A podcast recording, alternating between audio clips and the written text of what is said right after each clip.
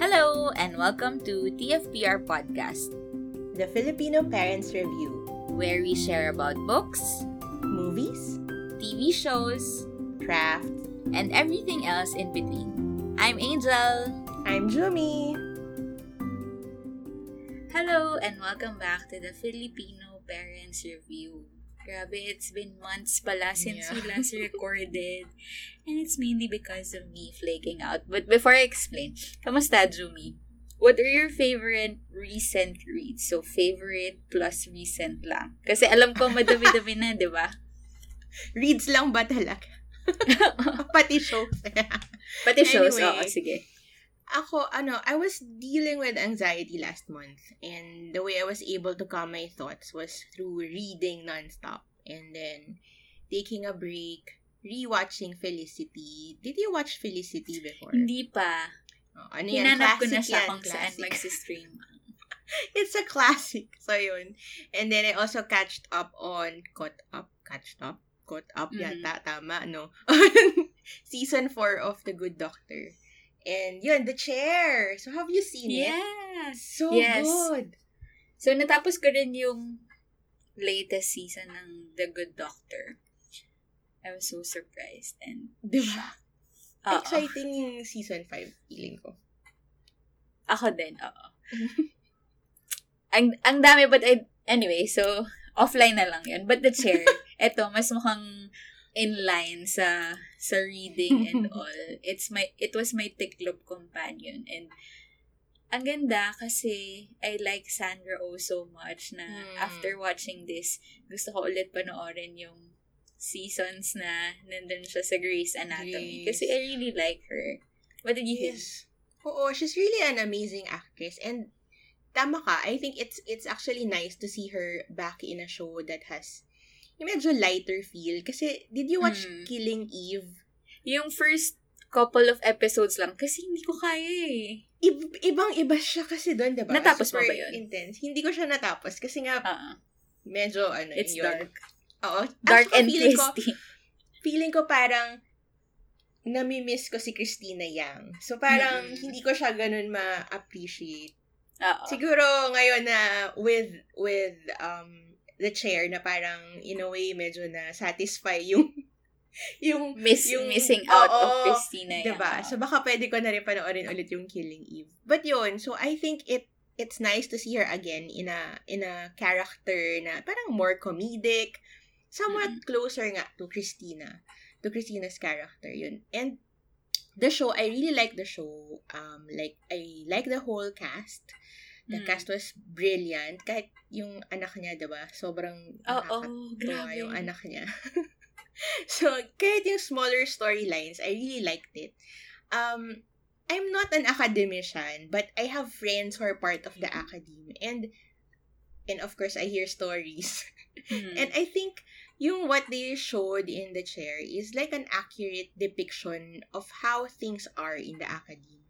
You know, yung Mm. senior professors who refuse to believe na they're not connecting with the younger students, with the younger generation Right. anymore. Younger professors who are doubting themselves also. And, syempre, may, ayun, alam mo na, mga prof na not getting what they deserve in the basis of their gender. You know, office Mm. politics, ganyan. I think, I think these things still happen today. And yun, so I think it's nice that they, they, parang ito yung show, parang, di ba, these, these issues are the center of the show. But the storytelling was not heavy at all. Mm-mm. Diba? So, it's really nice. So, tsaka, it's a nice surprise when I found out na one of the producers was Amanda Peet. Kilala mo ba siya? Mm. Si, I really love her in A, a Lot Like Love. Yung sa kanila Yeah. Ashton. Gusto ko Yun. nga siya panoorin ulit. Yeah. Ulit. Diba? Oo. ikaw, ikaw, what are your thoughts on the show? I think like what you said, it's a nice perspective kasi I don't know of any show na about parang the academe na, di ba some movies who just um parang pasaring lang na about sa mga teachers, ganyan, but Mm. not really itong perspective na to. So, very interesting. Plus, I like na, but it makes me want to alam mo yun, consider na, oh, maybe when Buddy graduates, I, I can study English Mm. literature under a professor like this. Lalo na si Yasmin McKay na, Mm-mm. alam mo yun, may Hamilton style na mga presentations. Yes. I really enjoyed that part. And for me, iba rin yung perspective kasi in Grey's Anatomy, um, Christina Yang didn't really, you know, express much about her culture as a Korean. Kasi nga, more of an American character siya doon eh, di ba? Na she grew up in the States, ganyan. But here, nakita ko yung, alam mo yun, yung, you know, her wanting to still be connected to her Korean roots. That's very relatable. I mean, for me, I liked it kasi in line with what I I just recently finished, yung Pachinko, na I didn't know about the Korean culture that much before, about their family cultures, you know, uh, Christian missionaries na, you know, visited their countries, about the wars, ganyan. I only know about K-pop and K-drama na sinishare sa, sa social media. And I, I don't watch, so I don't know, I don't, I didn't have any background at all. So, eto parang, wow, magkasunod na, oh, I, I, I remember some storylines like this in, in the book also. So, it was interesting. And parang for me, I want, I'm more open to literature from, you know, Korean writers or Asian Mm. writers like that. So it's nice. Parang mas ewan ko, it's it's nicer yung mga stories that Netflix are producing, no?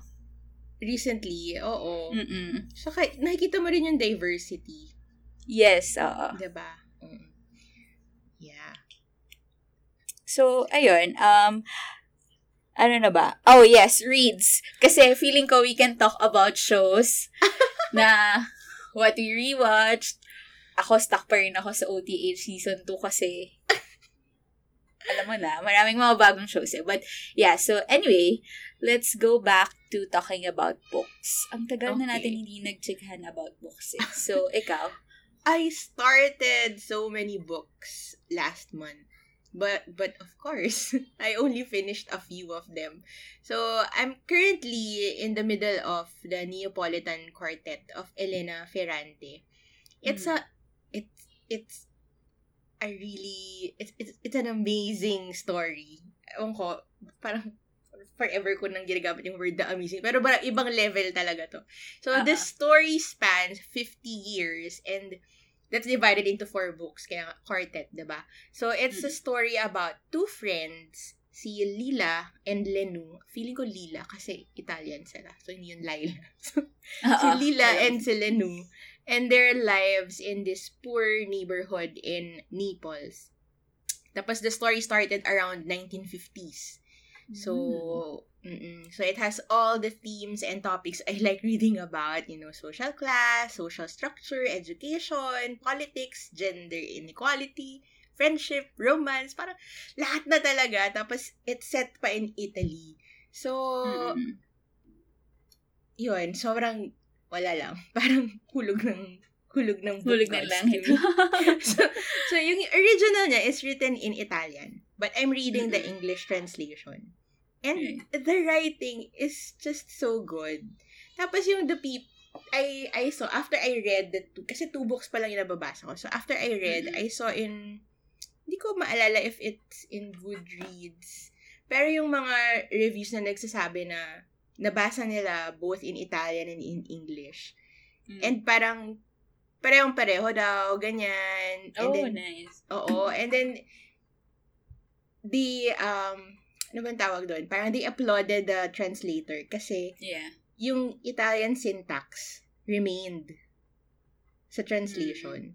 So, yun, it's, it's really good. So, um, I don't have the right literary terms to describe it, but when I read it, it's like I'm watching a movie and reading a diary at the same time.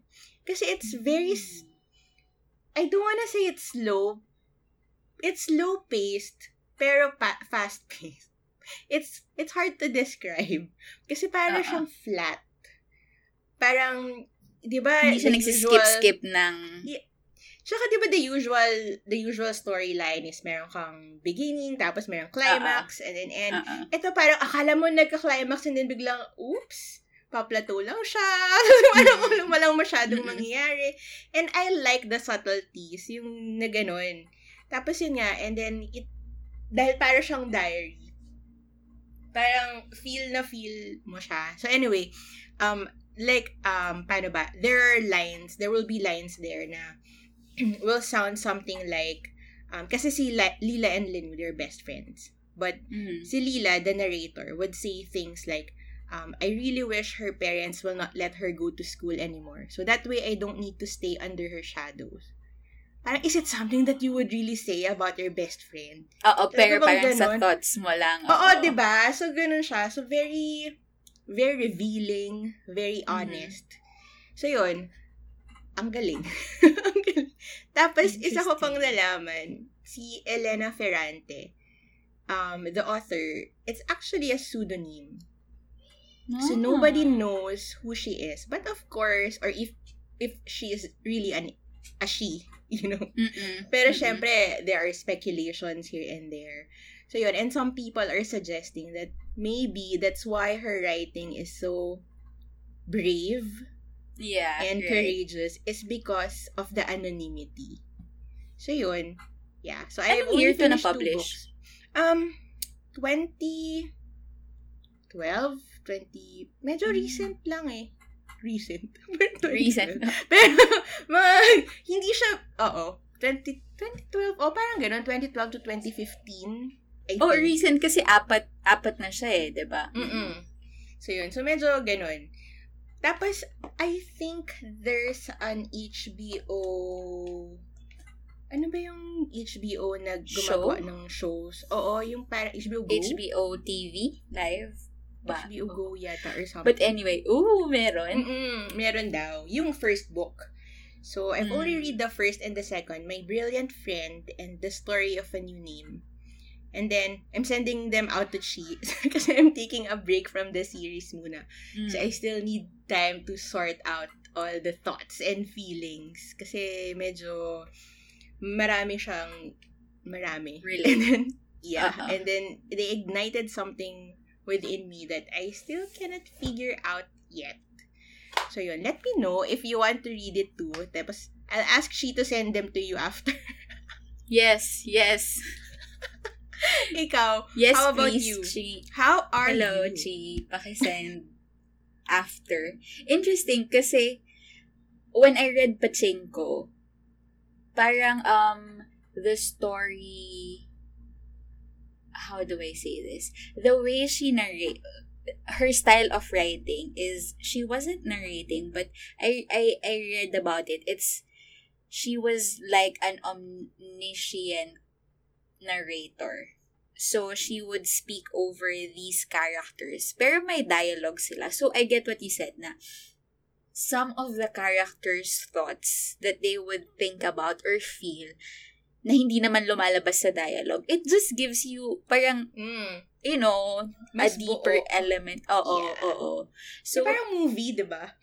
Oo, and it's hard to do that, 'di ba? Kasi Mm. parang you would write dialogues, tapos you would write, uh, you would describe where they are, the city, ganyan, tapos their Mm-mm. circumstances, tapos you would give them emotions pa and thoughts and prayers. So, uh, I get it. Na-interest ako now, kasi I try to avoid Insta Bookstagram recently kasi mabilis akong matemp bumili. So, Plus, anyway, so, for me, ayun, um, ano ba, ah, marami din akong nabasa. Um, and, I, this is the time na intentionally I started historical fiction talaga. Kasi before, I thought, I won't like them kasi I, I don't know much about history. So, I would feel na maybe I wouldn't be able to relate to what's the event, ganyan. But, I found out it's a good intro to history pala kasi you would know but history typically or in a nutshell is just about the events that took place in people's lives during a specific time, 'di ba? So mm-hmm. and there's no like one true authority on history. So if you hear about like I think ito yung the the quartet that you mentioned, plus Pachinko, parang, um, it's from a different perspective. So, there are some na historical, factual events, ganyan, but it won't, parang you won't miss out too much about it. For me, it it sparked na, oh, I wanna know kung accurate ba to or not. So, ayun, but, anyway, I also was experiencing so much anxiety and I don't know kung parang seasonal allergy ba siya or something. But I get you. I also took a break because um one is well now I guess it's time to share kasi this podcast really was an extension of the book club, diba? And Mhm. it's been such a a source of shame for me in a sense so I want to squash it na I know you guys don't feel this way naman but for me I felt really bad because um I knew I couldn't handle organizing the book club by after you know us going through for the first book kasi it takes a long time ganyan plus almost end of the year and parang it just feels different starting something at the end of the year versus you know earlier in the year. But anyway um so yun i decided and asked you and some of the guys to postpone it.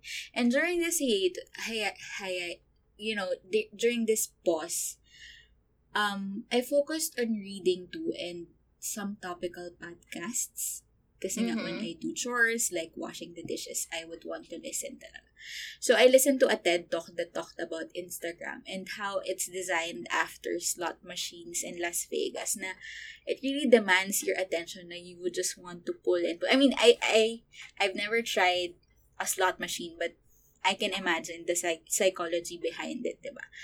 And Yeah. plus, iba iba talaga yung pull niya na it really need, wants to make you so addic- addictive to it. I'll share yung Kasi yung ano isa. lang yun eh. Pindot ka lang ng pindot. Mm-mm. Mm-mm. Tapos, hindi mo mamamalayan. Naubos na yung dollars mo. Oo. Tapos ilang ang daming combinations na nung na-try mo, hindi mo Yeah. pa rin nakukuha yung gusto mo. So, I, I, I felt like that was happening to me. Kasi, like your posts, I won't see it talaga unless, saan na si Jumi? Asan na yung post niya? So, I would miss things like that. Even if nag, nag-declutter ako ng following. So, parang, I was really so annoyed. Tapos I would see, I mean, no offense, but anyway, whatever. I would see reels or videos na parang, oh my gosh, I don't want to see this content. Kasi, so, anyway, and that led me to researching about, you know, how to be a digital minimalist na, you know, just being more intentional in what you consume. Uh, I'll, I'll share this podcast episode kasi, um, I was thinking about you and, you know, our our chats before about it and how they gave some good tips about decluttering quote unquote Mhm. e-friends kasi nga I think one of the things we talked about before was yung friendships online is really dif- different from friendships you cultivate in real life ganyan or Mm-mm. even if you met them online, iba pa rin yung intentional talaga, ganyan. And so, ayun, it pushed me to reflect and value what I can bring also on Instagram. Like, alam mo na, introspective tayo eh. So, all the small details we sometimes, you know, we need to think about para hindi tayo tuloy-tuloy or whatever. So, yeah, that was, that helped with parang tame down my anxiety and, you know, not being able to go out pa rin. Anyway, so, I realized na it's really our love of books, my love of books that that I would want to focus on and to encourage other people to read. Kasi so many we've experienced, you know, liked our reading recommendation and the books that that we share. So I want more of that. And to be able to do that, I need to fix my reading habits. And if I am like that person, you know, using the slot machines, I won't be able to Mm. read kasi I'll just keep on scrolling, scrolling endlessly, diba? So, um, and, ano pa ba? Ah, yeah. Para more than a year na ako walang Facebook and it's because I I copied you. So, thank you for pushing me. Kasi, May Facebook Nakaka- naman ako, pero for... oo, may Facebook naman tayo, pero, Oo. you know, wala lang, basta for, Naman. mas intentional yung usage. Yeah, it's not the mindless, like, quote-unquote, slot machine. And, Yes. parang for me,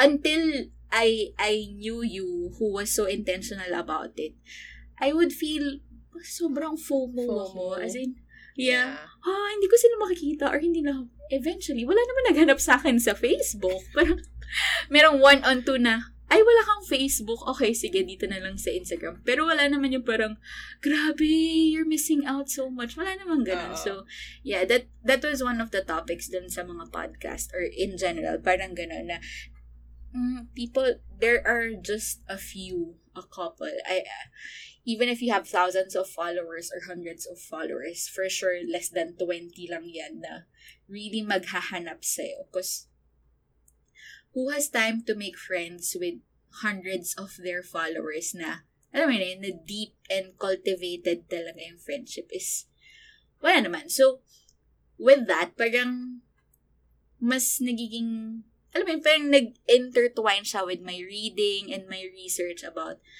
every, everything. So, okay, long story short, I, I read we we wanted to read Jane Eyre, 'di ba? Tapos nag-start ka. Tapos ako, I couldn't finish it kasi walang meh, wala talaga. So you kept on reading and then you encouraged me kasi si Helen Burns. Yes. Tapos you stopped reading. So ako din, I just stopped reading. And parang for me, since I was off Instagram, parang, oh, what are the books that I really want to read talaga? To push myself since I'm not in that, I'm, I want to be more intentional. So yun, I finished Jane Eyre. And, I don't know, I, You really I loved won't- it. I, I okay. enjoyed it talaga, oo. And I won't push you kasi when you told me that si Rochester is really annoying, I really, I really feel that way. But for me, it gave me para iba iba yung perspective kasi she was writing from a Christian perspective. So, um yun, parang for me it's more I can relate more kasi she had yung inner faith turmoil ganyan and internal dialogues about her faith. But anyway, um what pushed me further to read is is because someone told me that there's a more current novel based on it that is about uh, no spoiler, basta a character in Jane Eyre na related The girl to in the attic. Yeah, to Mr. Rochester. Mm-mm. And it was really parang pinalalim niya or Mhm. I guess since Charlotte Bronte, 'di ba, parang is a product of her time. Mhm. She she gonna really speak about, you know, mental health and you know, um parang healthy relationships and things like that kasi wala eh. In their time, parang women were really secondary in society. So, that was, yun yung naging effect ng novel niya. Though, the writing is good, ganyan, or whatever, na, um, and she even wrote it under as a, a pseudonym, di ba? Kasi nga, women during the Victorian era don't really get published that much. But anyway, um, so, that that other book, the more recent novel, is called White Sargasso Sea. Mhm. And sobrang ganda kasi binigyan niya ng depth si Girl in the Attic, si Bertha Mason. But also, na-humanize niya si Rochester. In a sense na she doesn't apologize for Rochester, but also that people can really act this way kasi they're mentally ill or like what I said, they're a product of their times na they were raised like that in the English culture na wala, they just treat women this way. And yung isa sa mga favorite parts ko of it was that um Jean Rees, the author of White Sargasso um, said that there's a reason why Mr. Rochester would rename, kunwari si Jane Eyre, di ba? She would call her Janet or basta iniiba-iba niya yung names, Mm-mm. di ba? And he would do that to Bertha Mason also, to the girl in the attic na. And parang, I didn't think about it that na may meaning pala yun. But it's like him having power over her kasi nire-rename niya. Binibigyan niya ng ibang identity. So parang.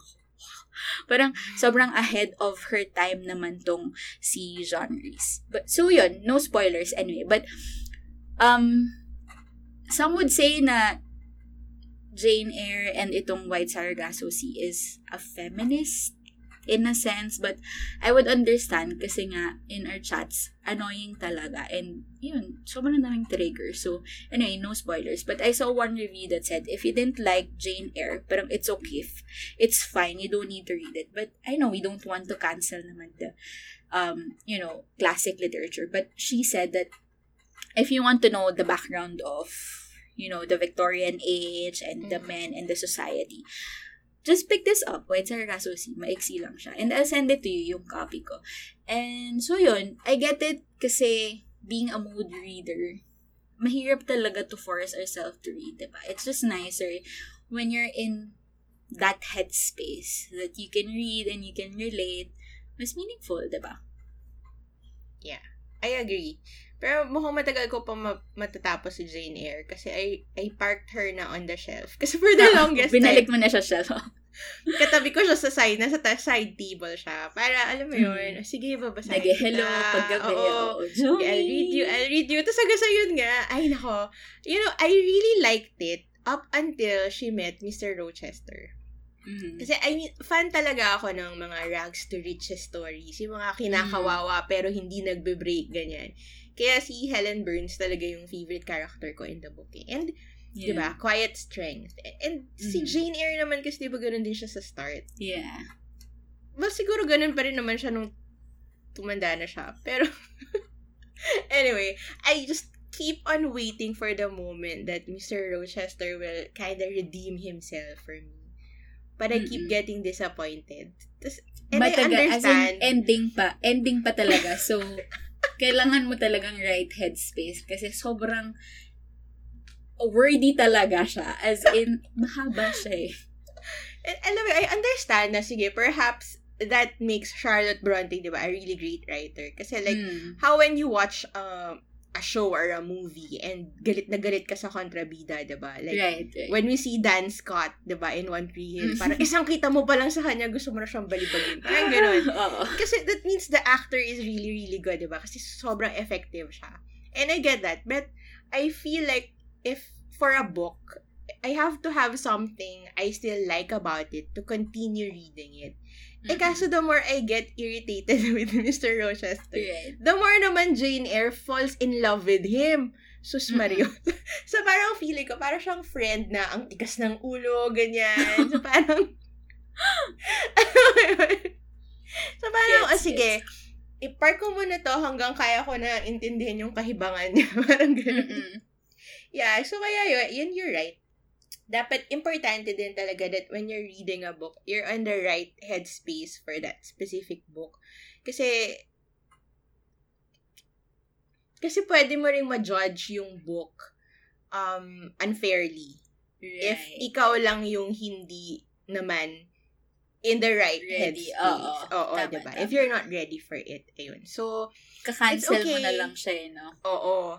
Yeah, so it's okay to walk away for a while and then just pick it up again when you feel like you're ready for it. So, that said, don't worry naman about the book club. It's a big commitment, especially since it goes on for multiple months.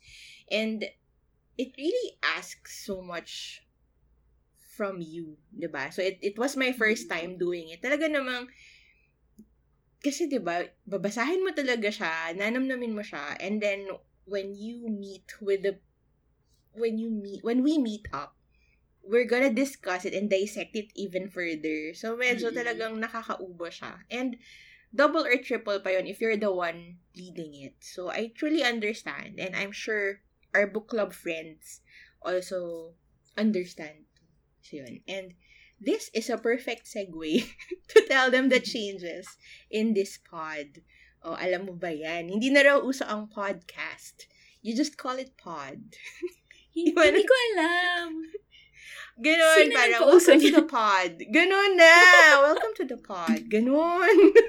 I didn't know that. Okay, may i-research ako later. I feel so out of loop. So, salamat sa update. And anyway, okay, here it is. We're trying out we're trying out this new format since we're taking a break from co-hosting the Home Education series by Charlotte Mason to discuss one main book or a topic or genre of several books. Like, for sure, pag pinick up ko yung quartet, yun na yung next natin.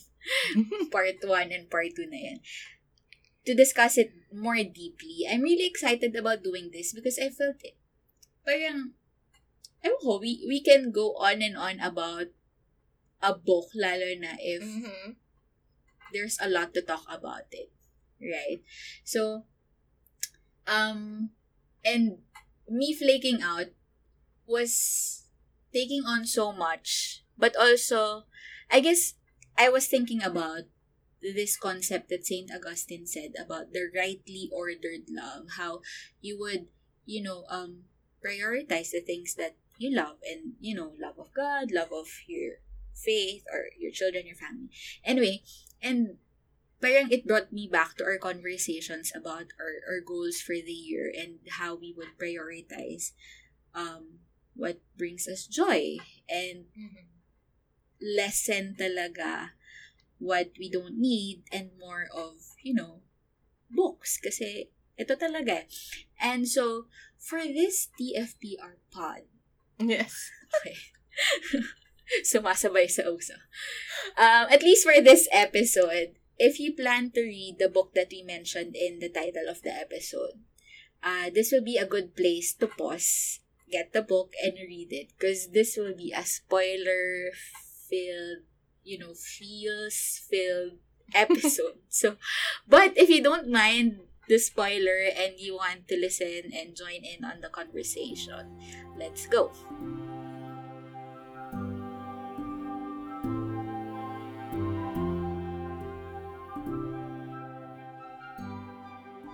Okay, so the book we'll discuss is Know My Name by Chanel Chanel Miller.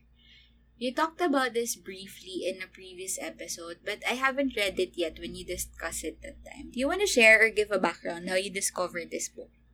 Sure, I I saw it on Bookstagram. So, again, kasi marami nagtatanong yan eh. It's just still Instagram. So, it's not a new app. So, you can just search um, hashtag Bookstagram on Instagram. And then you'll see their nagtanong sa'yo? Mm-mm. You'll see you'll see accounts that post about books. So it's like a sub community within the bigger Instagram community.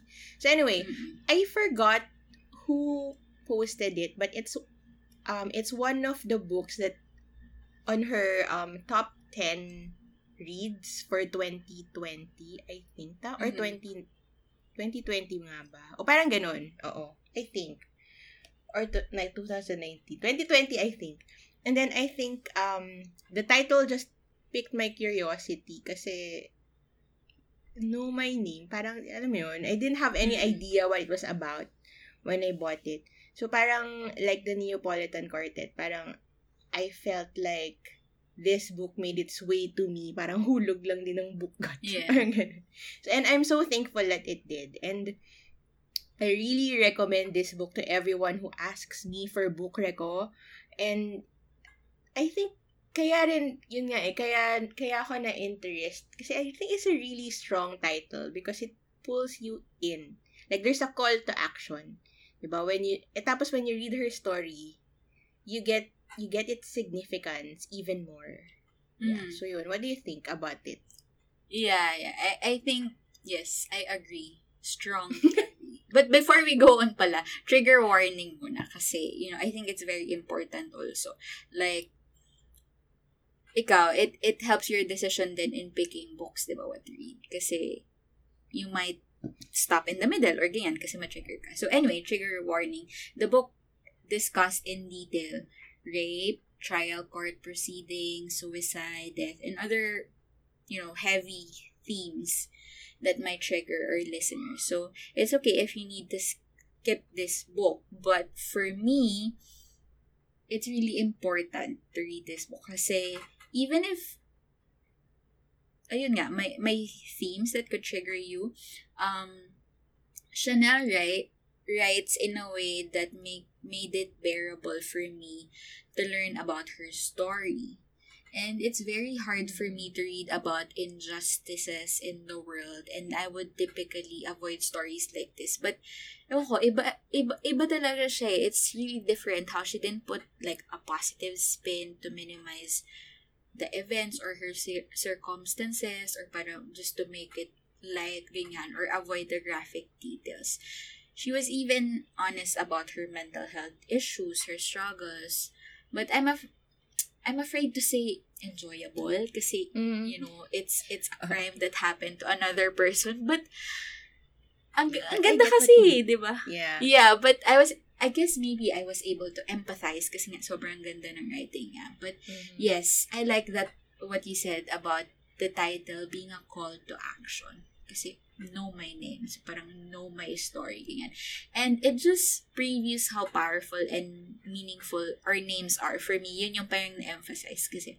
And you can just read it sa intro niya. But talking about it in her intro, she said, I want to leave them behind so I can move forward. I'm not naming them. I finally name myself. Parang, wow. Yeah. She definitely did not romanticize what happened to her. And I get the sense that she was so clear about her intention when she wrote this memoir. I I'm I'm a really I'm really a big fan of her writing and and her art. You can check her Instagram also. She really has a gift of metaphor so you get to really understand what she was going through and I mean actually be with her in her journey. So her tapos her choice of metaphor is so Mm. intentional that parang you also feel her pain. Kahit, kahit hindi ka babae. Parang Mm-mm. ganun yung feeling ko ha. Na parang kahit hindi ako babae, but, but because of the the choice of metaphor, maintindihan ko what she was trying to tell me. Yeah. And sobra, ang galing. Ang galing niya.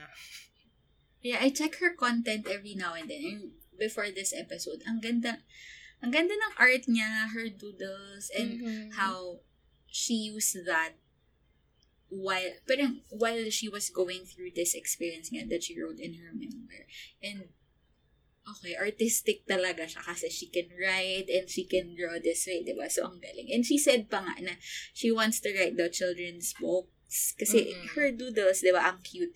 But she was afraid that parents won't buy if they know her story. Well, Miss Miller, customers tayo doon. the more I sure will ka buy na na dalawang customer. At least. so, go lang. Write that book. We encourage you. We will sell your... Ang- ang- Parang, for me, the more I I learned about her story, the more I would want to... Anyway, um, I want to discuss the first line in the introduction kasi it really was so powerful for me. Mm-hmm. The fact that I spelled Sabina S-U-H-P-E-E-N-A Sabina may suggest I'm not qualified to tell this story. I felt like opening lines like this, iba, iba, I mean, ito, ibang level talaga siya than Mhm. some of the great classics that I read. I know the background from you when you shared it, but after reading that, parang, ah, okay, gets ko na kung bakit si Jumi is just read it. Kasi, Mm-mm. iba talaga eh. And I would probably say grabe a few more times kasi grabe talaga. What more can I say about this book? But I guess there's a lot of topics that, you know, we, we can share and we can talk about. Um, and for me, how she gave us her honest truth, she said nga na, this is not the absolute truth. And she's just honest about it. This is her story. And, you know, it's just so honest and raw na, okay, fine, some, some people might cancel her or not accept her truth. But, she told it to the best of her abilities and wow naman sa abilities niya. Ibang level. Even si Oprah, di ba? Parang, Yes. wow, ang galing mo. So, anyway, well, well, I was reading the events that happened to Chanel in the first parts. I would remember, I remembered na you told me you visited Stanford. I'm curious, mm. how did it affect you reading this na knowing that you just visited that place? Yeah. Oh, but before that, speaking of opening lines, her opening lines and her victim impact statement, which she delivered in court. You, you don't know me, but you've been inside me. And that's why we're here today. Grabe, tumindig talaga yung balahibo ko dyan. And I can definitely say that I've never read any opening line as impactful as that. Kung victim impact statement lang yung pinag-usapan natin. Oo. Kung gigradean mo yun, parang, oh my goodness, di ba? Ay, ako. Anyway, so yeah, about Stanford. We visited the campus December 2019 and then I read the book what feels like a couple of months later. Kasi yung 2020 parang isang buwan lang. Isang buwan lang. Oh. Nasa second month pa lang tayo Oh. yung 2021. so, yun. And then, I read it. Hindi ko maalala what month of this year I read it.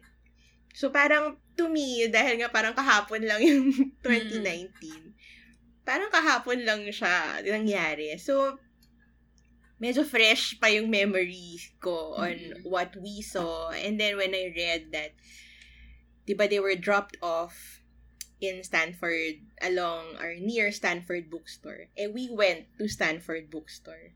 And then we drove along this street with Greek letters. So, para we knew na, oh, dito, ito yung mga sorority, Frat, fraternity ah. house, ganyan. Parang kami nun, di ba, parang, uy, totoo pala yung ganyan, hindi lang sa pelikula. So, ganun, lang, ganun talaga sila as in isang stretch, ganyan. So parang feeling ko, tapos nung nabasa ko yun, parang ako, oh my gosh. Parang, Mm. parang it, it made things feel more, I don't know, real to me. Not na, na, na kinu-question ko yung reality niya, pero parang, alam mo yun, parang I can make a more realistic representation in my mind or in my Mm. head. So medyo nakakakilabot din yung part na yun.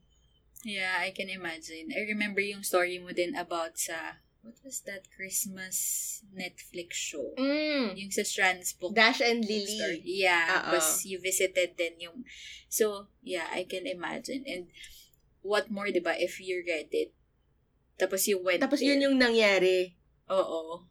But, I mean, but it's I not guess, a happy... Di ba? Parang, ha? oo, but I guess, buti hindi mo siya nabasa before you Oo went there. rin eh. Kasi, Inisip ko rin eh. Actually, I was thinking, would it made a difference had I Hmm. known her story before we visited that?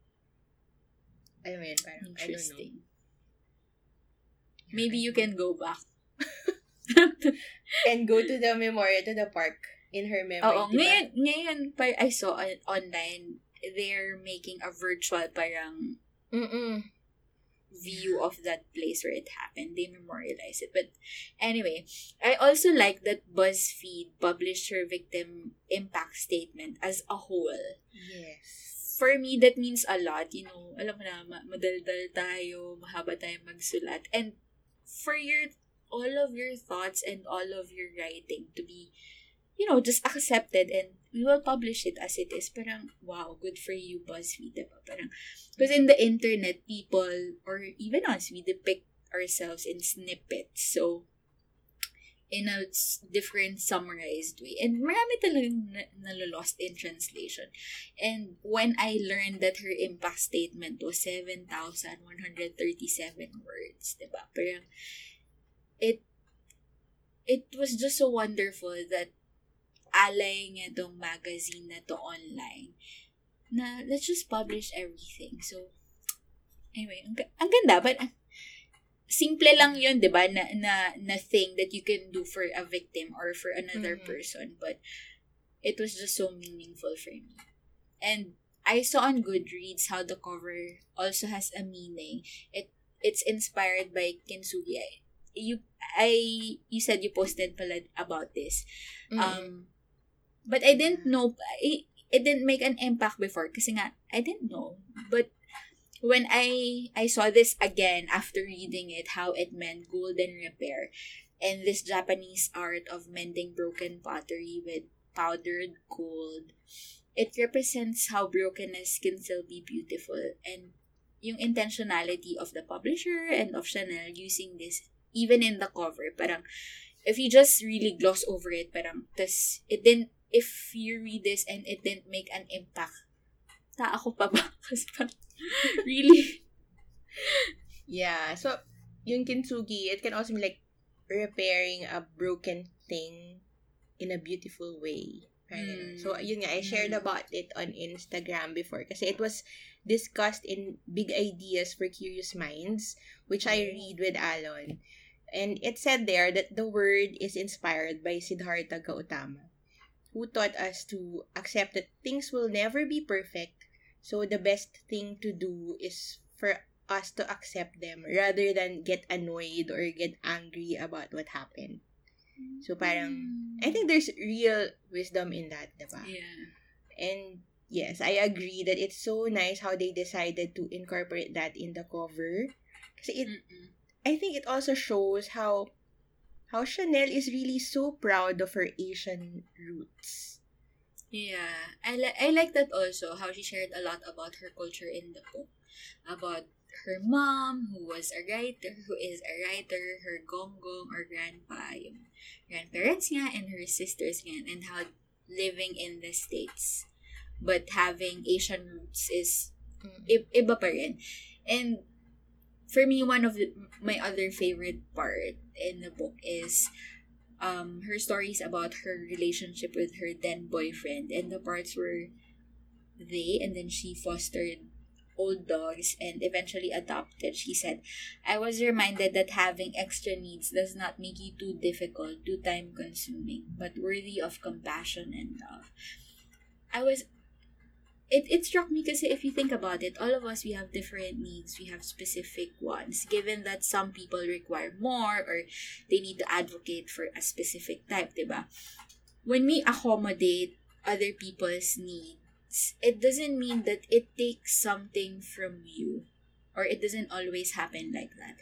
Or how parang ka when you do it. it. It's not like that always.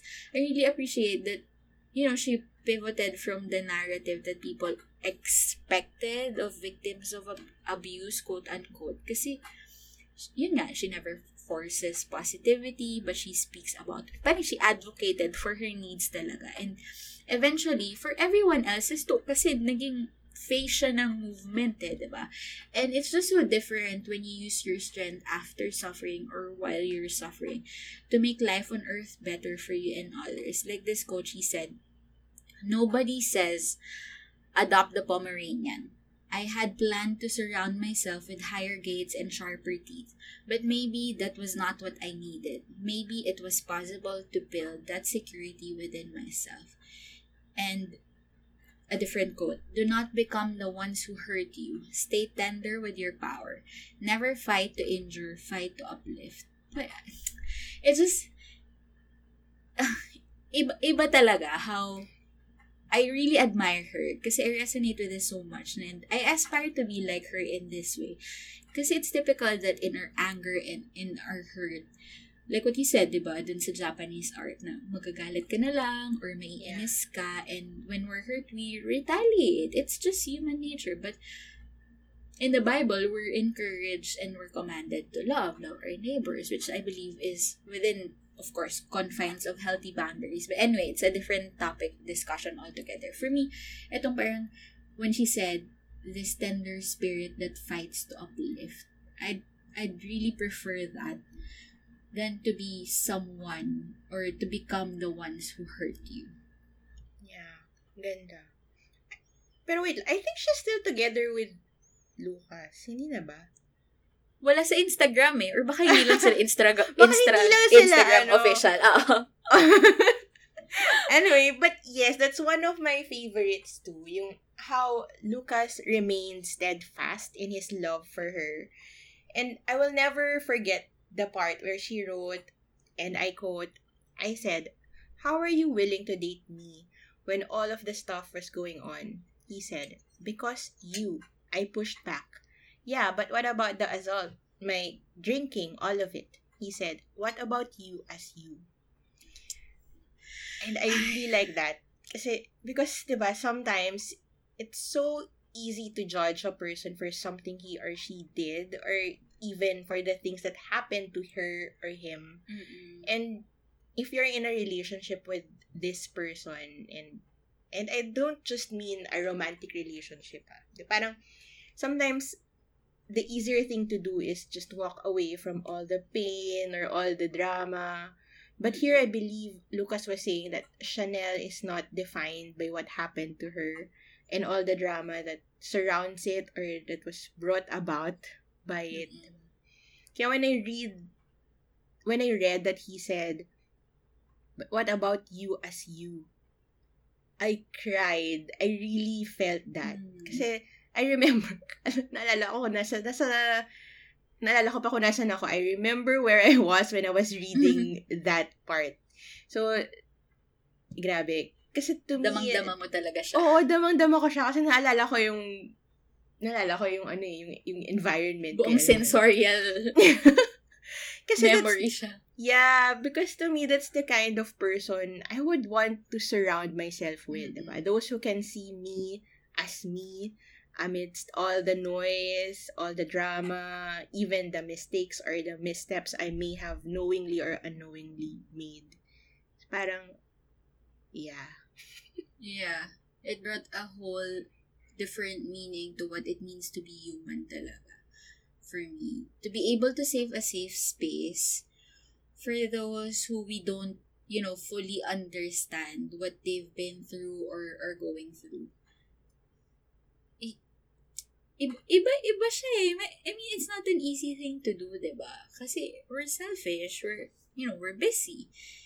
But for me, another perspective about Chanel or her relationship is how brave she is to be able to keep reaching out and putting herself out there. Like, in relation to what you said, because relationships being two-way, it must have been hard for her to stay connected to her boyfriend. Kasi, Mm-hmm. di ba, like what, what you said, even if I, I drink a lot or even if people said these things about me, okay lang sa'yo, di ba? Parang, if that was me, I would, you know, wait lang, break lang muna kasi I, I can't eh, I can't put this on you. So, yeah, that was really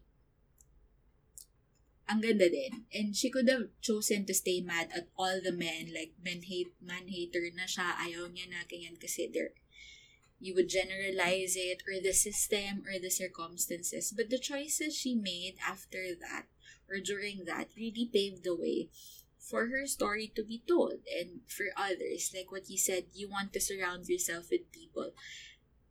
She there must be active like steps or ways that you would do that because these people just don't you know fall into your lap even in your struggles you still reach out eh, and that's really brave and encouraging like i want to acknowledge also the people who supported her i mean all credit due to Chanel sa, sa lahat ng pin, pinagdaanan niya and what happened to her. But we know that she couldn't have done it alone. Well, maybe she Mhm. could have, but not like this way na naging part talaga lahat ng tao na to in her story. And also for her boyfriend, he probably didn't feel good feeling so helpless, 'di ba, na in her story um Chanel left a voice or nag nag-call ba sila? they were Ganyan. they were on the phone and then I remember when Lucas found out he said na parang I knew I should have stayed on the phone Yeah. with you because you Then- weren't sounding right Mm-mm. pero parang they ended the call yeah Diba? A- ang bigat Mm. nun eh. And, you know, we can acknowledge who these people are without taking away from Chanel's story. Kasi they're part of of of her story. Even Lucas, diba? Kung sila pa man or not, but sana sila pa kasi. Oo nga, we're rooting for you them. guys. I mean, We it gave us a peek at Charot. Oo, at these complicated and the intricacies of what happens, di ba? At naalala ko ngayon na peep in in shows or movies, they don't show kung ano yung behind the scenes sa mga victims, di ba? Mm-mm. Parang na-solve na, na-justify na okay na yan. But ang tagal ng rehabilitation, ang tagal ng ganyan. Yes. So, i- i- ito talaga, dinetail niya. So, it was Yeah. really a good it perspective. took for me. years, right? Just to Mm. get to one, uh, ano tawag, hearing. Di ba? Yeah. Parang, kasi it Oo. kept on getting postponed. So, parang siya, so, maghintay na naman ako. And then, yung sister niya, di ba, na kawawa rin kasi Mm-mm. she's taking her exams. Tapos, Right. ano yun? Eh, wala na. Yeah. In- I, I didn't think about it that way. Kasi in movies, parang there's a crime, biglang huhulihin, tapos magta-trial na. Tapos, eto, you're just in limbo. Yeah. And somehow, Mark and I can relate there, but ib- ibang level to na Mm-mm. your livelihood, kasi hindi ka makapasok eh, kasi kailangan mong tumawag, ganyan. And how she said na it's really a privilege that she lives near the courthouse. Mm-mm. What about those other people na Exactly. Anyway, but going back to those people who helped her, like I remember the mom of her friend, I forgot her name eh, but she would go to the court hearings, diba? Even if Mm-mm. her daughter, the friend of Chanel, wasn't there, or her grandma na who would give her a chocolate before, you know, she would testify, and little things like that. Sino pa ba? Like, the highlights. Yeah. But she mentioned that in the book, diba? Yung, I forgot the exact lines, but the sentiment was something like, not all people are bad people. Not all men are Mm, like her abuser, diba? And one of my favorite lines from the book was when she talked about what her mom has always told her, na good and bad things come from the universe holding hands, so wait for the good to come. Right. Yeah. So, marami, maraming nag-help sa kanya. I remember, it. I think this was a high school friend who also had, um, oh, yeah. who went through the same Oo nga. ordeal, pero she didn't go forward, diba? And then, this friend told her, now it's it's your opportunity. Parang ganun. Parang ko, oh my gosh. 'Di ba parang for her to 'di ba parang perspective eh, 'di ba? So it's an opportunity. And then Chanel also mentioned na then naintindihan niya what that means. Yeah. Yung na kung ano ano yung gagawin niya and para saan yung gagawin niya. Right. It's, it's really yeah. Pati yung ano, I also liked her therapist. Mm-mm. Di ba when her therapist was asking her, how did it change you? Or parang, did you change? Did it affect you? And then she was saying na, no, it didn't. Kasi that's the, that's the thing that I wanted. I wanted this thing to be separate from my life. Oo. Because she was trying to separate herself from what happened to her. But then, the, syempre, the, the therapist, alam mo naman yung mga therapist? Mm. They keep on asking you Keep on questions asking. until you, you, you find the answer yourself. And then when she realized na, ay, teka, na-affect pala ako. Kasi nag-aaway rin naman sila ni Lucas, diba? So, Oo. she would, she would also give Lucas like an attitude, ganyan Mm-mm. sisigawan niya and stuff. And then when she realized all of that, di ba doon na nag-start yung realization niya na I need to take my life back. Something to that Mm-mm. effect. It, Right. ang, ang, gan- ang ganda na sinama niya yung lahat. Oo. Diba? Like we said, na hindi siya yung what you expect from Mm-mm. a from a victim's story lang. Right. Yeah, but I also want to talk about the two Swedes who saved her. And there's a line in her book that she wrote that to me speaks volumes. It's not naman a line, but parang mahaba siya. But in this part kasi, Mhm. she wrote about um graduate the graduate students um Carl Fred Frederick Arndt and Mhm. Peter Johnson who were riding their bikes and then they spotted Chanel and the assailant's figures in the dark and then they I remember parang feeling nila parang hindi gumagalaw, 'di ba? Parang something's Si wrong. Chanel, oo. Oo, parang there's something wrong happening over there. Mm-mm. So anyway, they decided to stop and get off their bikes. And then this is the quote from Chanel. So, what we needed to raise in others was this instinct, the ability to recognize in an instant right from wrong, the clarity of mind to face it rather than ignore it. I learned that before they chased Brock, they had checked on me. Masculinity is often defined by physicality, but the kneeling is as powerful as the leg sweep the tackling. Masculinity is found in the vulnerability, the crying. So in that one paragraph, hindi lang siya isang line, di ba? Parang Mm-mm. she brought light, she brought to light a lot of so a number of social issues. Like how it's so easy to ignore things that seem amiss. Like Mm. how many victims does it take for someone to blow the whistle, diba? And Right. and I get it kasi there's so much social forces involved before you can make that decision or to say na "Ay, something's wrong, something's not Mm-mm. right there, ganyan, 'di ba? And also we're I think we're kind of brought up to stay away from gulo. I mean, yung parang wag ka na lumaban kasi ikaw pa yung madidisgrasya. Mm-mm.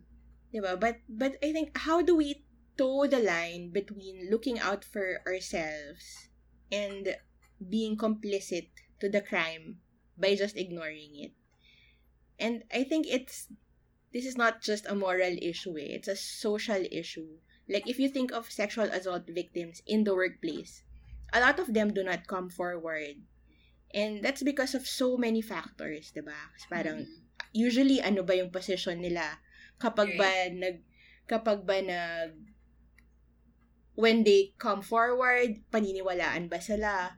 Pagkatapos kapag matalo sila or whatever magiging hireable pa ba sila or hindi na sila i-hire?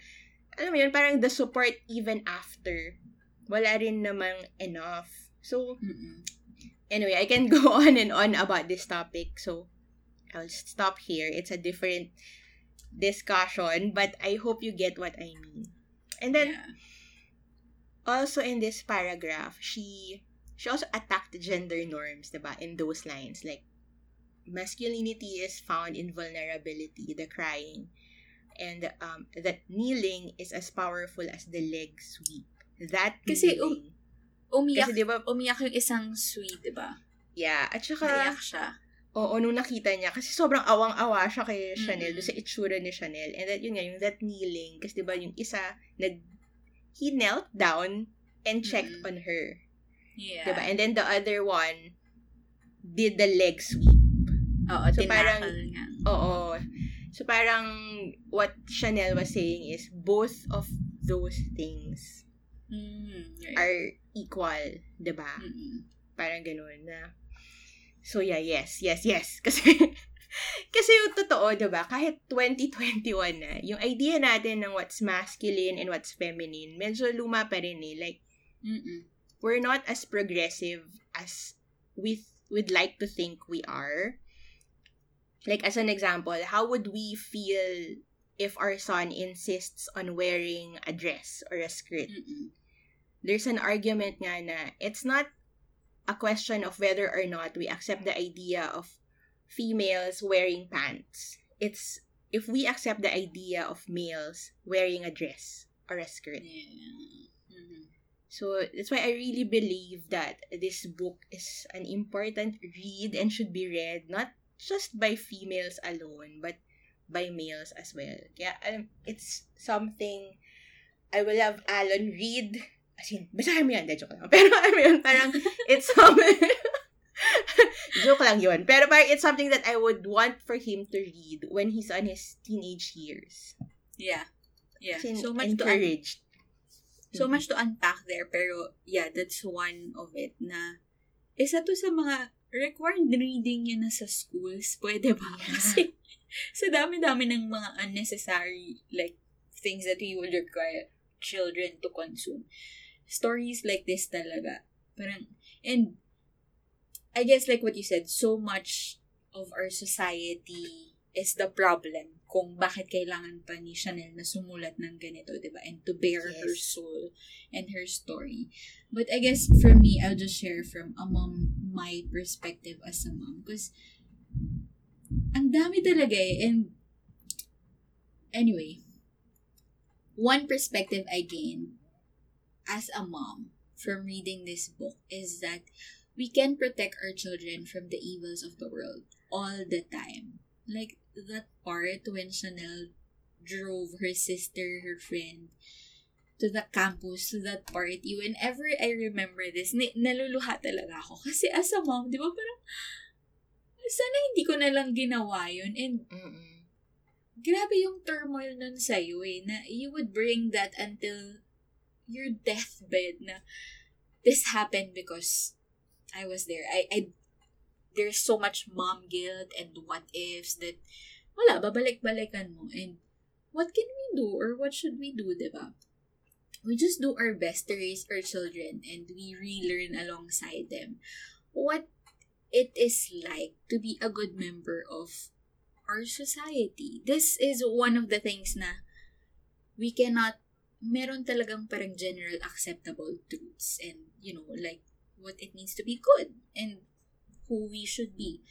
And for me, I guess with what you said about, you know, uh, not forcing our kids sa gender norms, ang perspective ko dun is, as a Christian, there's a way for us to practice our faith, our belief systems, our values without canceling those that are different from us. So, one of our resolves as parents talaga, Mark and I, will we be okay if we raise a kid who eventually, or who isn't a Christian? And dapat oo, kasi, and most people won't understand, why would you not be okay? It, well, it's not about us. This is his life. It's their life. But as parents, we we won't slack off or just not teach or share to him our faith. We'll do our part. But, alam mo yun, but it, may thin line talaga eh with what you do to the best of your abilities. Like, di ba, the mom, eh, how, how can she know na may mangyayaring Mangyayari. masama? Di ba? Mm. She, she normally drives them to this part. Like, it's their, no, di ba? Yun, I think that's one of the things, pre. Kasi, kasi you can easily go inside Stanford. Parang Mm-mm. hindi siya ka parang... Neighborhood nila. Oo, di ba? Di ba she said pa, that's where she watched but they, they do stargazing, Yeah. movie, movie whatever on the ground. Kasi hindi Para parang yung UP camp- as Yes, compared sa Ateneo. Oh, eh kaso yung UP rin ngayon, di ba may ano na rin? May, May guardian na rin. Oo, may Oo, gate na rin eh. tama. This, ito talagang you can drive around. Kasi sa gitna, no, may Walgreens, may mga restaurant. so parang, yeah, it's, yun nga. Parang it's, it's her home. Parang who would have thought na it's gonna happen to you in your home? Right. And that's what as she said mom, also, diba? diba? Yeah. As a mom, you, parang may, merong yun eh. surrender factor eh. Kasi, Yes. hindi mo siya babantayan all the time. And she she already graduated. She was working, di ba? Mm-mm. So, I don't know, like what you said, iba talaga yung like you're able to let go and just to guide. Kasi less yung may experience na trauma ng generation. they won't need to spend so much on, you know, on psychologists and therapy and counseling kung if we just do our part. And I know it's easy to say, but super hard to do because sometimes I would just opt out because it's just too hard. Eh. Like, in Chanel's story, can you imagine if the, those two Swedes, those graduate students, then Mm. they just continued biking? Like here in the Philippines, like what you said? Yeah. Parang, hayaan mo na yan, naku, baka Oo. lalo tayong Mag, magka, oo, diba? Yeah. magkakagulo pa, ganyan, or leave it to the to the policemen na lang or to those people in authority na parang ay i- i- iba talaga thanks for bringing that up kasi having that like what she said instinct to recognize right from wrong naisip ko rin how do we gain that and for me right now we're talking about books and ito talaga yung parang you know what centers us what you know refreshes us as moms is through literature. How though it isn't always real life but it mimics life relationships values. Like what we discovered early this year is about the the, the what is true what is good and what is beautiful. Yes. and you can see that in books and stories like this. And how um if we want to teach good values and moral principles, we can use the plethora of books and stories that the previous and you know current generation Chanel has provided for us. If we raise children na who value another person's life more than like our selfish ambitions for their potential quote unquote. Inis na inis talaga ako dun. Because ito talaga yung center ng you know what's wrong in the society the way we look at know potential like how Brock Turner's parents and this pesky judge who was disappointed pa sila kay Brock, the the the one who raped Chanel. Kasi he could have been an Olympic swimmer or a surgeon or he was nice or whatever. Like I wanted to shout all the time when parts like that would would be in the story. Na who cares? Mm-mm. And Chanel said, I quote, If punishment is based on potential, privileged people will be given lighter sentences. And that's what happened. The punishment Mhm. didn't fit the crime because ito, may potential. Kasi si Brock yun, he, he goes to an Ivy League school, ganyan, ganyan, di ba? Na parang, ito talaga yung delicate balance of how do you raise a human being? Do you want to be like the parents of Brock or do you want to be like the parents of Chanel? Na, how do you raise good people? And I get it when you said we can go on and on about the injustices of the world. Like the type one in me, as in super triggered by this book. Pero like what I said, maganda yung writing and maganda yung, Yeah. I mean, magan, hindi maganda yung story, pero maganda yung writing. So Yes. yun, I'm grounded by by I'm grounded by God's grace that I can contribute to our society by raising hopefully a kind and human being. And ako din kasi we're relearning and we're re-raising ourselves, 'di ba?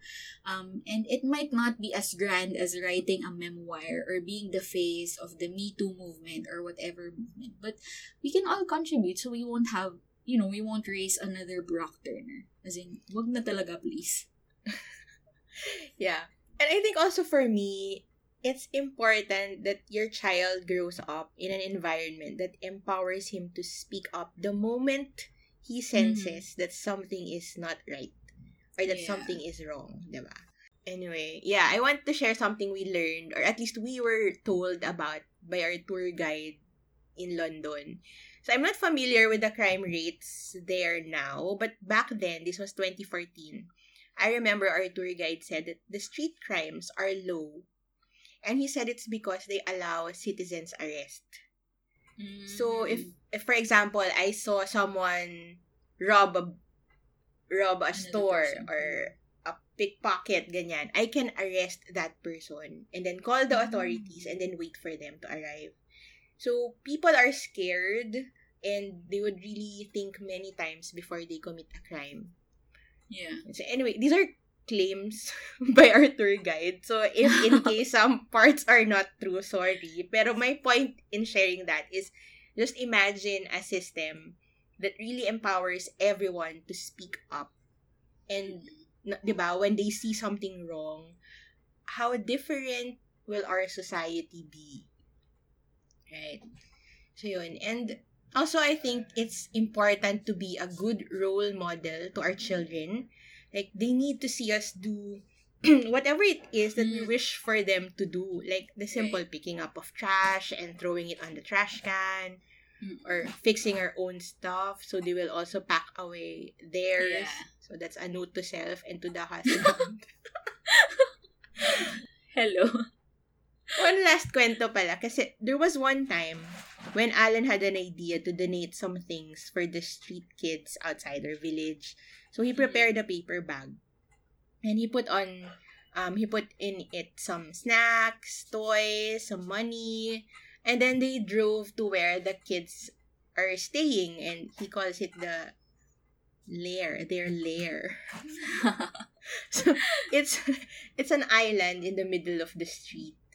Ah. Tapos, when the traffic light turned red, so they handed the paper bag to the group of kids. And then, from out of nowhere, this boy ran and snatched the bag away. So, Alan was so upset because he wanted the kids to share. And he really thought that, well, and he really thought of that while he was preparing a bag. Like, when he was, he was intentionally choosing the stuff to put inside for them to be able to share it with each other. Mm. I mean, parang hindi isa lang, parang ganun. Oo. Yeah. So, and then he told his daddy, maybe the kid did that because that's what his parents do. So, my point, we all know this. Our kids are watching. Diba? And Charlotte Mason told us that na the habits that the children learn easily are the ones they see us do. Like the ones that are ingrained in the way we live our daily lives, what constitute the atmosphere in our home. So it's really important to be intentional in cultivating that. And yun nga, sabi mo, by reading good books that talk mm-hmm. about good character, that's part of the atmosphere.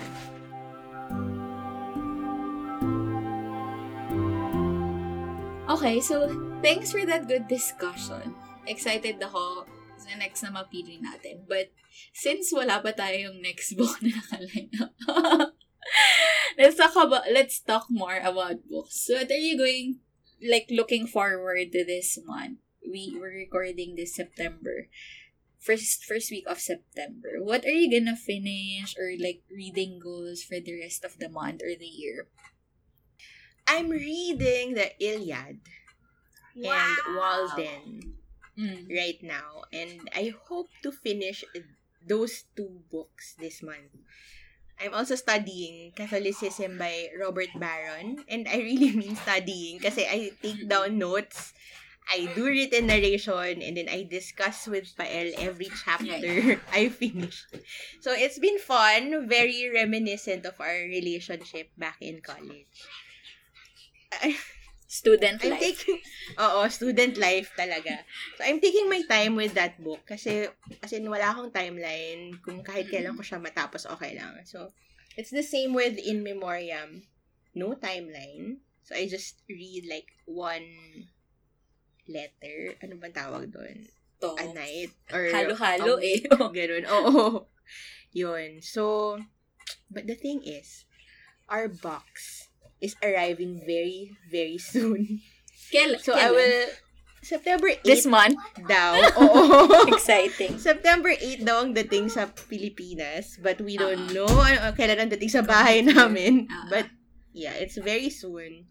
So, I will have in my hands, Nox, the reason I am in a book buying ban until next year.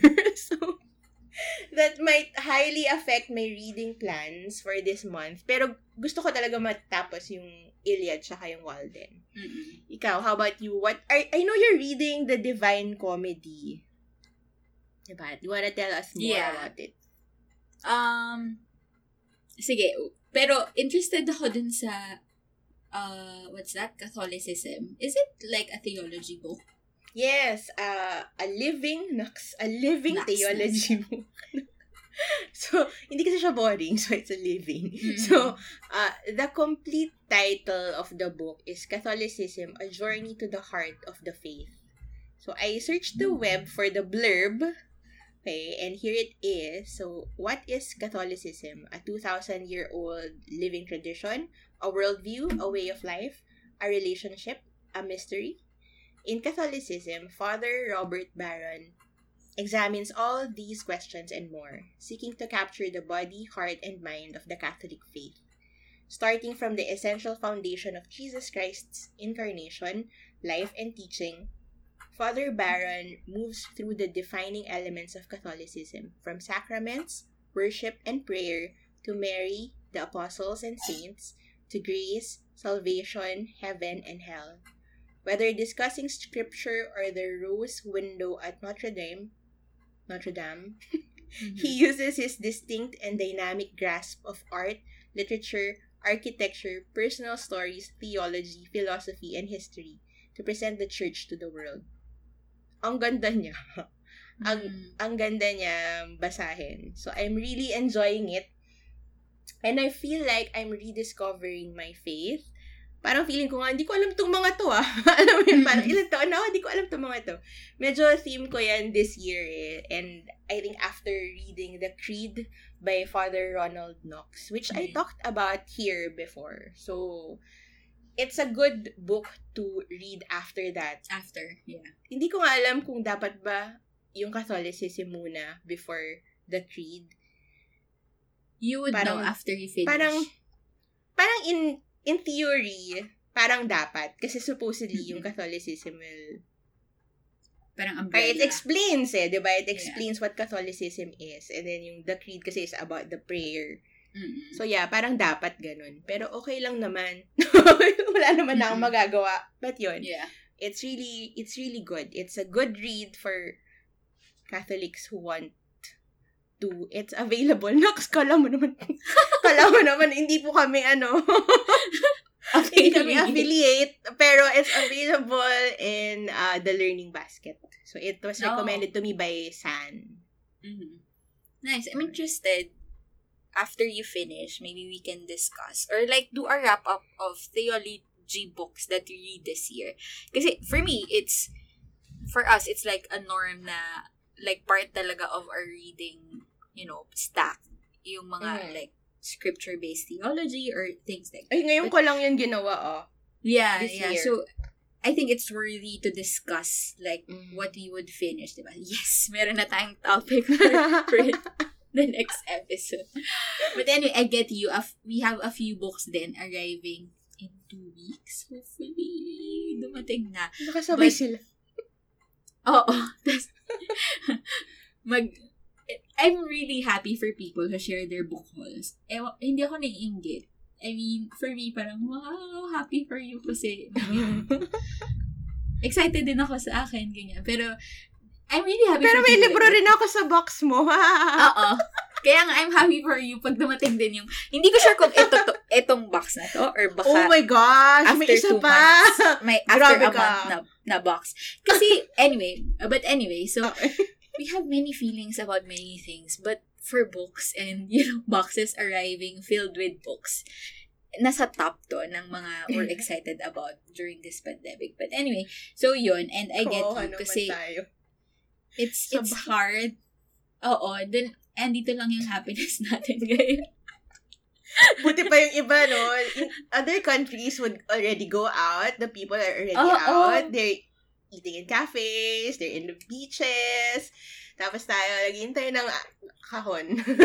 andito pa rin, nagpapadami pa din ng mga babasahin, tsaka mga hindi mababasa in our lifetime.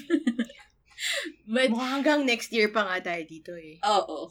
So, okay lang. Okay lang mag-collect pa ng books and mag-record pa ng podcast. But, interested ako dyan sa theology book mo kasi, um, for me, parang to end the year strong, nag-join ulit ako ng isang theology class and so, yun, I'll be doing that as well as reading some of the book recommendations there. So, yes, with with that theology book wrap up, yun, I'll be interested. But it seems like very ano ba, aligned with the Divine Comedy. Di ba may copy ka Mhm. na nun? Nasa list Meron. natin yun ng Lit Oo. Life, di ba? Oo. Try mo na sumabay kung gusto mo. Kasi one canto a day lang siya. Pero feeling kaya, ko, sa pagsabayin yan with Iliad. kasi poem, poem din, di ba? Epic poem. So, Yes. medyo mahirap. But for me, okay siya. Um, it's good to consume it in that way, na one at a time. Kasi, you can, you know, really absorb it. And, yes, I, kaya ko siya ginawa kasi there, it's the um, 700th year anniversary of the Divine Mm. Comedy. So, there was an initiative na um ano bang tawag dito? The different colleges or universities in the US to re- to encourage like lay people or us to read it in 100 days. But it's not 100 na consecutive. Parang um start ng September 8 and it will end by Easter. Mm. So parang it's a good way to, you know, refresh you of your faith kasi nga it talks about faith and your journey, your pilgrim.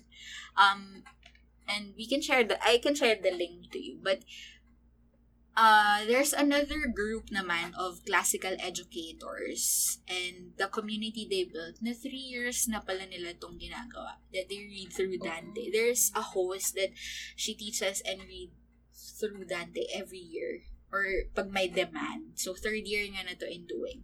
And that's where I joined. But it's in a Facebook group. It's not as active. They just, you know, for the sake of accountability and encouragement and if you want to ask. So, for me, what I was doing before was listening to some podcasts or some reviews about you know, Dante as a preview.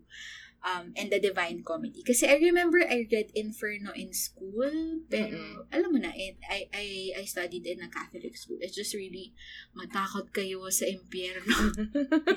so, Dante wrote about these, ganyan, ganyan. But I'm interested now as a Christian to see the perspective of the roots of Catholicism. So, for me, parang, I wanna know what it says in your book. Parang, dogma talaga. But I know that the Divine Comedy, it's not a theology book. It's a work of fiction. So, for me, clear naman yung separation na, na yun. But I'm interested kasi si Dante, his roots are Catholic. So, Mhm. ito yung, ito yung, yun. But anyway, so, that's like a big thing for me. So, that will happen until next year. So, I get what you mean na no timeline or no more pressure na Mm-mm. end of year, kailangan ko matapos. But for me, I need that so that I will won't be as ADD na kulang ako sa attention in just the books that I want to focus on. So, I want to read some of the classics that I started, which is, yun, after reading Jane Eyre, I want to read Wuthering Heights. And then, I saw that there are many Tolstoy or Dickens na reading challenges on YouTube ha- slash booktube, like Bookstagram. Mm. And they talk about, you know, which is better in this book. Is it Tolstoy or Dickens? Can But I'll focus more on Tolstoy because I haven't read any Russian literature talaga in my adult life. So yun, and I'm taking advantage na we're not hosting a book club, so less yung, you know, social demands, social demand, or commitment. so I'll commit more to the books kasi nga, stuck pa rin tayo. And hopefully, I can make a dent from the books that I borrowed from Anne's library. Kasi ang dami na nung ata nung nandito.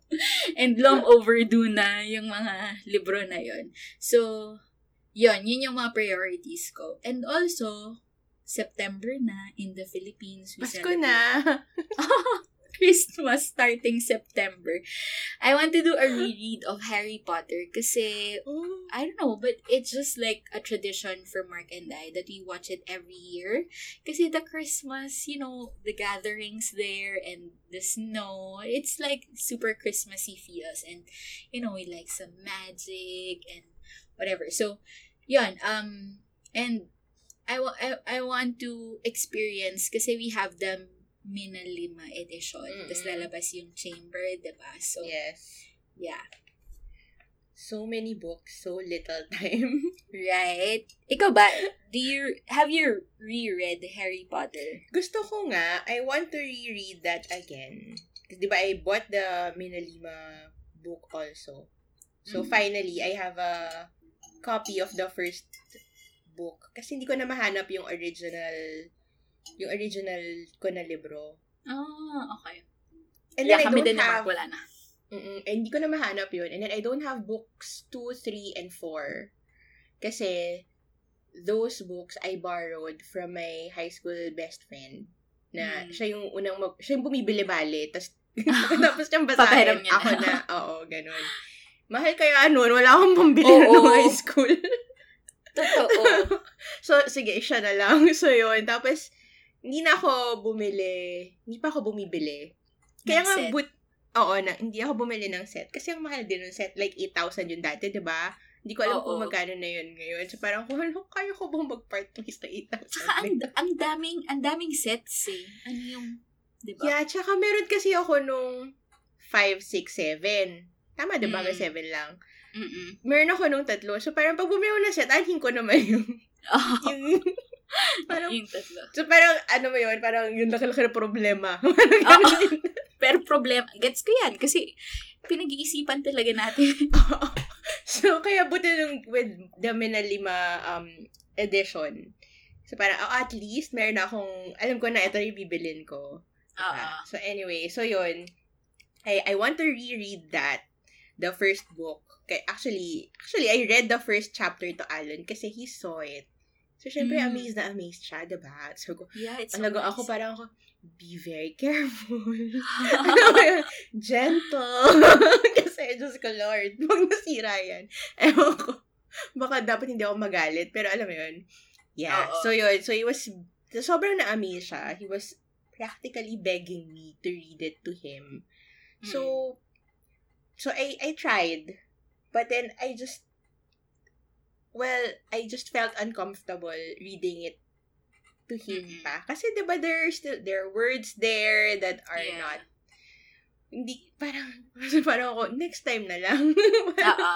Oo, diba? So, sabi ko, well, maybe when he's 10, we can revisit again. So, yeah. So, let's see. Let's see, the fourth quarter. the fourth quarter. And then, I read one Tolstoy piece for philo class before, and it Oh. made a major imprint in me. And it Mm. affected how I live my life. Ganung level siya. So, you might want to check it out. It's The Death of Ivan Ilyich. Mm. Mhm. Yeah, so, short lang yun.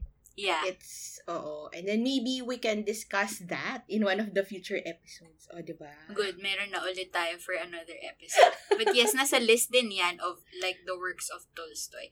Na-start ko Yes. yung an uh, Anna Karenina. Mm-mm. Sobrang kapal. I have Ang that. kapal diba? niya. Oo, a, tha- a thousand pages. But Mm-mm. feeling ko, check mo, kasi feeling ko magugustuhan mo. Medyo yung sa umpisa pa lang parang may drama. Nasa ano ko yan eh. Spouse, ganyan. Nasa listahan ko yan ng Lit Life. Oo nga, o yun. Oo. Kasi So, we'll Russian see. lit, di ba? Yeah. Oo. No commitment. Yeah. Low, Oo, low no com- commitment tayo. But we'll see how it goes. So, Yes. yes, I think it's time for us to end this episode and to return to our piles and piles of books. So, it's always a pleasure to chika with you about the reads. And to our friends who Yes. listen to this, thank you and I hope you enjoyed this episode. Share with us your reads. Bye!